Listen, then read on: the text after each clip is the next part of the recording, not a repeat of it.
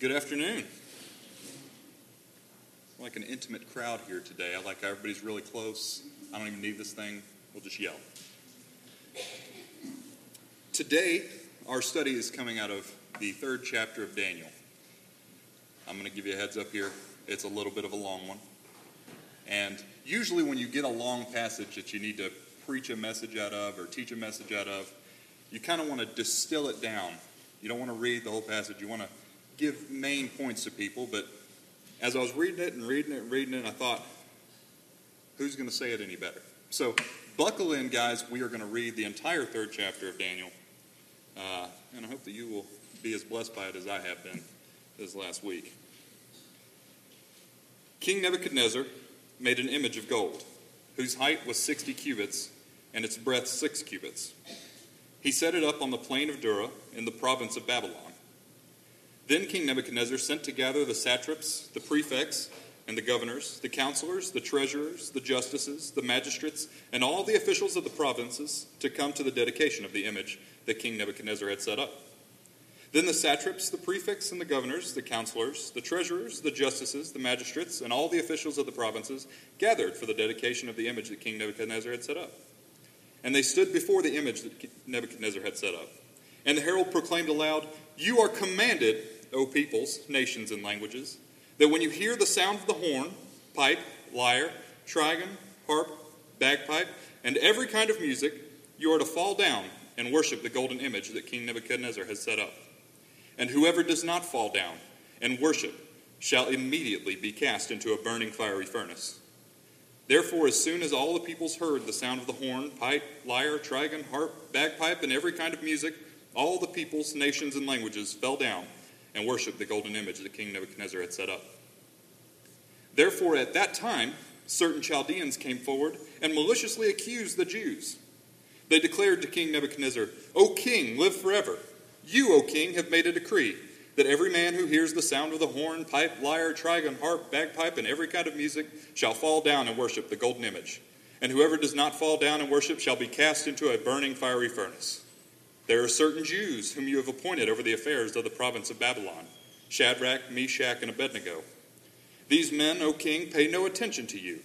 They do not serve your gods or worship the golden image that you have set up. Then Nebuchadnezzar, in furious rage, commanded that Shadrach, Meshach, and Abednego be brought. So they brought these men before the king. Nebuchadnezzar answered and said to them, Is it true, O Shadrach, Meshach, and Abednego, that you do not serve my gods or worship the golden image that I have set up? Now, if you are ready, when you hear the sound of the horn, pipe, lyre, trigon, harp, bagpipe, and every kind of music, to fall down and worship the image that I have made, well and good. But if you do not worship, you shall be immediately cast into a burning fiery furnace. And who is the God who will deliver you out of my hands? Shadrach, Meshach, and Abednego answered and said to the king, O Nebuchadnezzar, we have no need to answer you in this matter. If this be so, our God, whom we serve, is able to deliver us from the burning fiery furnace, and he will deliver us out of your hand, O king. But if not, be it known to you, O king, that we will not serve your gods or worship the golden image that you have set up. Then Nebuchadnezzar was filled with fury, and the expression of his face was changed against Shadrach, Meshach, and Abednego. He ordered the furnace heated seven times more than it was usually heated. And he ordered some of the mighty men of his army to bind Shadrach, Meshach, and Abednego, and to cast them into the burning fiery furnace. Then these men were bound in their cloaks, their tunics, their hats, and their other garments, and they were thrown into the burning fiery furnace. Because the king's order was urgent and the furnace overheated, the flame of the fire killed those men who took up Shadrach, Meshach, and Abednego. And these three men, Shadrach, Meshach, and Abednego, fell bound into the burning fiery furnace. Then King Nebuchadnezzar was astonished and rose up in haste. He declared to his counselors, Did we not cast three men bound into the fire? They answered and said to the king, True, O king. He answered and said, But I see four men unbound, walking in the midst of the fire, and they are not hurt, and the appearance of the fourth is like a son of the gods. Then Nebuchadnezzar came near to the door of the burning fiery furnace. He declared, Shadrach, Meshach, and Abednego, servants of the Most High God, come out and come here. Then Shadrach, Meshach, and Abednego came out from the fire, And the satraps, the prefects, the governors, and the king's counselors gathered together and saw that the fire had not had any power over the bodies of these men. The hair of their heads was not singed, their cloaks were not harmed, and no smell of fire had come upon them. Nebuchadnezzar answered and said, Blessed be God of Shadrach, Meshach, and Abednego, who has sent his angel and delivered his servants, who trusted in him and set aside the king's command and yielded up their bodies rather than serve and worship any god except their own God. Therefore, I make a decree any people, nation, or language that speaks anything against the God of Shadrach, Meshach, and Abednego shall be torn limb from limb, and their houses laid in ruins. For there is no other God who is able to rescue in this way. Then the king promoted Shadrach, Meshach, and Abednego in the province of Babylon. Won't you bow your heads in prayer? Dear Lord, we are thankful for your word. We are thankful for its ever present guidance and the way that it teaches us to live and properly honor and respect you. And when necessary, Lord, we are thankful for its rebuke, that it would teach us to properly understand just our position relevant to you, Lord, relative to you, that we would be honoring and worshiping you and not ourselves. In the name of the Son we pray. Amen. Shadrach, Meshach, and to bed we go. That's my favorite saying when I was a kid. My mom would ask us what bedtime story we wanted to hear, and that would be my cry Shadrach, Meshach, and to bed we go. It's a bit of a stretch to ask some little kid in Alabama to say Shadrach, Meshach, and Abednego. A little bit of a stretch. Abraham's we have, Daniel's, even some Moses's. But Shadrach's, Meshach's, and Abednego's, not a one. I love this story, and I like to hear it as frequently as my mom would tell it, but that didn't mean I understood it. I understood that it meant in bad times, God was going to be there. I understood that it meant you got to just trust that God's going to take care of your situations. But as a child, I couldn't really understand what kind of situation God was taking care of here. I couldn't understand the concept of Shadrach, Meshach, and Abednego's faithfulness and God's faithfulness. So tonight we're going to look at this and we're going to break it down and we're going to try and get the idea of being faithful. And we're going to try and get an understanding of God's faithfulness. So, here at the beginning, what's going on? If you were here for VBS at all, you saw Cameron's wonderful acting portraying the uh, character of Daniel or the person of Daniel, uh, and telling us a little bit about what was going on in Babylon, why they were there, what kind of situation they lived in. At this point, Nebuchadnezzar is building a statue that might remind you a little bit of the one in the dream that Daniel interpreted. And he puts this statue up in the middle of his territory, and he decrees what? That anytime music is playing, everybody's got to stop right where they are, bow down, and worship it. And if anybody didn't, to the furnace with them. So some folks came to the king and they said, King Neb, sorry, I'm going to say Neb a lot because it got tiresome writing Nebuchadnezzar in my notes. King Neb, these Jews that you have put in charge, they are not worshiping your image. So what is it the Jews were doing here? Right? They weren't bound down to it. We get that. They were being defiant. Uh, they weren't being good stewards of his land or whatever. But what is it they were doing? Now, being good Jews, they were pretty knowledgeable about the Torah, and uh, they remembered maybe some stuff that Moses had written uh, about the Ten Commandments. Anybody got an idea what those are? something in there about no other gods before God and not setting up any graven images to represent them. So they knew and understood this and saw what Nebuchadnezzar had done and said, That's an image. I'm not going to worship it. I'm not going to bow down before it. I'm not going to treat it like a God because there's no other God. And even though their leader, the guy that had put them in charge, the guy that was giving them food, land, power, even this man telling them, You must worship this idol. They wouldn't do it. So, what did they stand to lose? Let's, let's kind of jump a little bit back. We're going to ignore the part about getting tossed in a burning fiery furnace because that's the first thing that comes to mind. With something to lose on this, your life. Let's talk socially. What do they have to lose socially? If they looked around, they probably saw that most of their friends, their social circles, the folks at the VFW they hung out at, everybody they knew was bowing down to this image. Their families probably were bowing down to this image. Everyone looked to them and saw these are these people that I hang out with all the time. These people I'm around every day. These people I respect, I like hanging out with. But they won't follow the law. They won't bow down to this idol. Such a simple thing. Just bow down to it. You don't have to really believe it's a God. Just bow down to it. How about politically? So they were in a political office. Don't mistake what's going on here about being put in charge of the affairs of the province. They're like governors, basically. Nebuchadnezzar put them in charge uh, of making sure that all of the people, you know, received uh, the food that they were allotted, and also that the taxes that they were supposed to be giving back to the government got back. So, what did they stand to lose politically? I mean, Nebuchadnezzar himself had made them in charge, and it was his law. So, I can't imagine he was too happy with them disobeying his law that he had set up. I mean, I selected you guys. I picked you out to be in charge. Just bow down before the idol. But probably the one that sticks out the most, at least to these three men, was how mortally they had something to lose. At stake were their lives. It wasn't if you don't bow down before the idol, you're going to be fired. Or if you don't bow down before the idol, you're going to be fined or put in jail. You're going to lose your life. And even though they understood that their actions that they were taking were going to cost them their lives,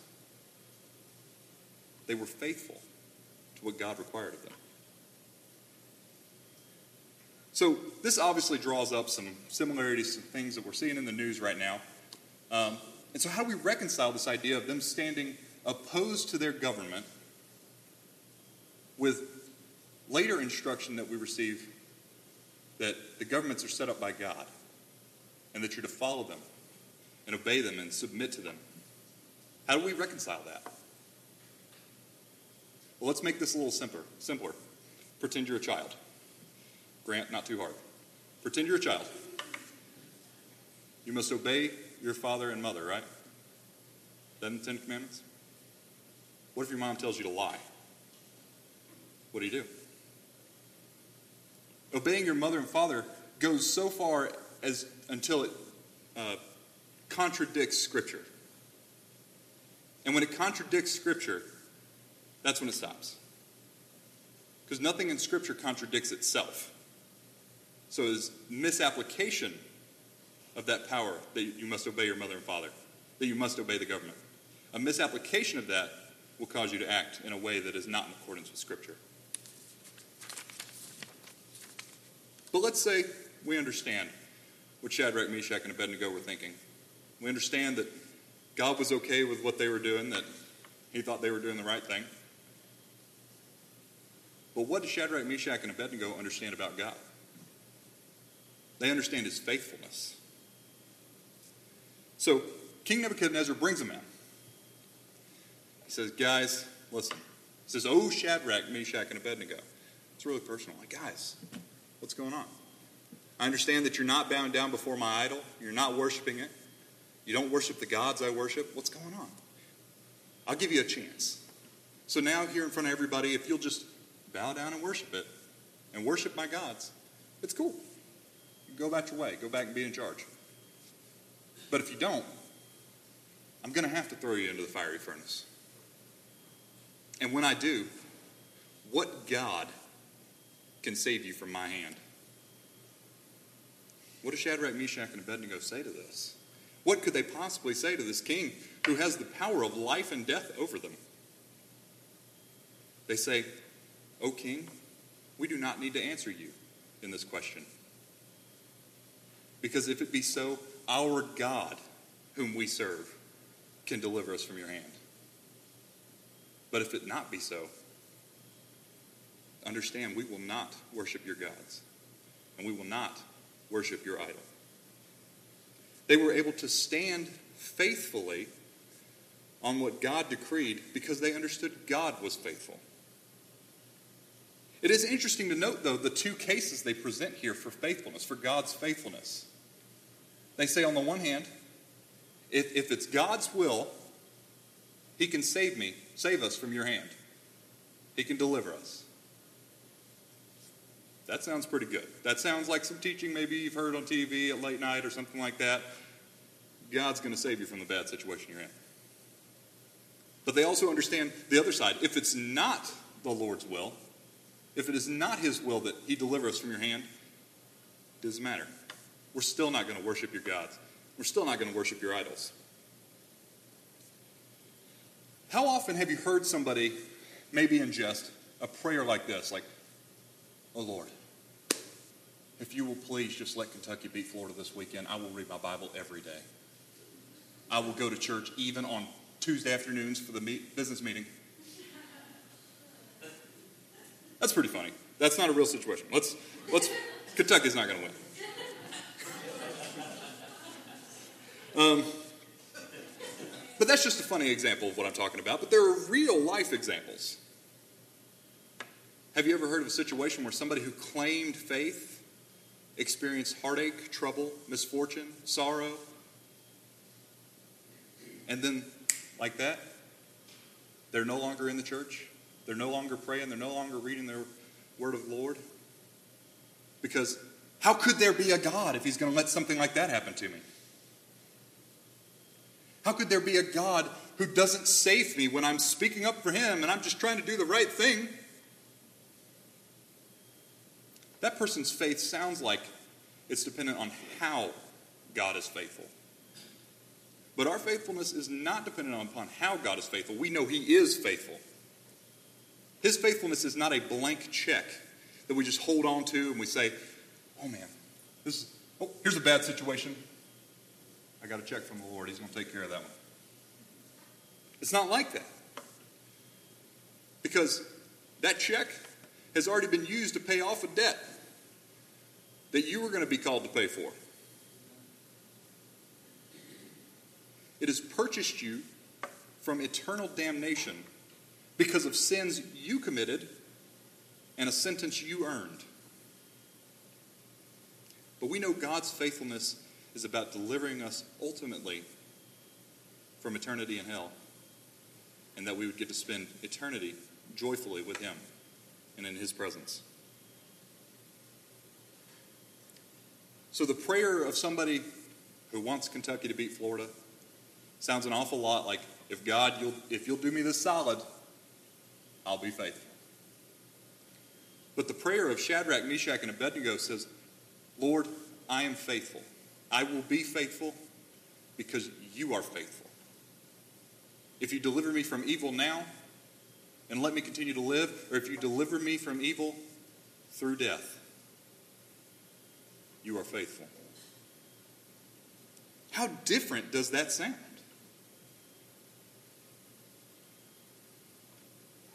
One day, you might be asked to violate your conscience, to act in a manner that is not in accordance with the word of the Lord. What will you do?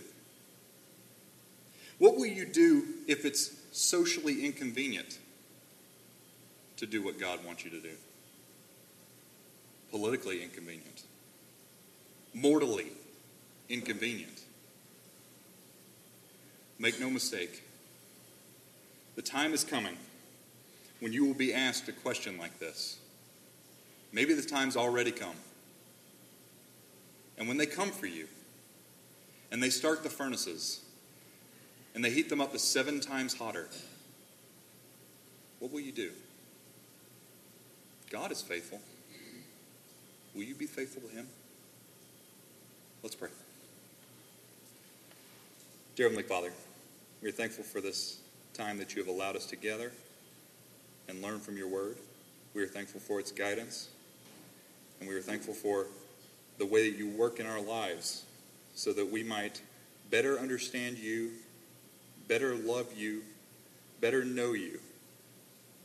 Because we know that you are faithful, period. That you are faithful for eternity.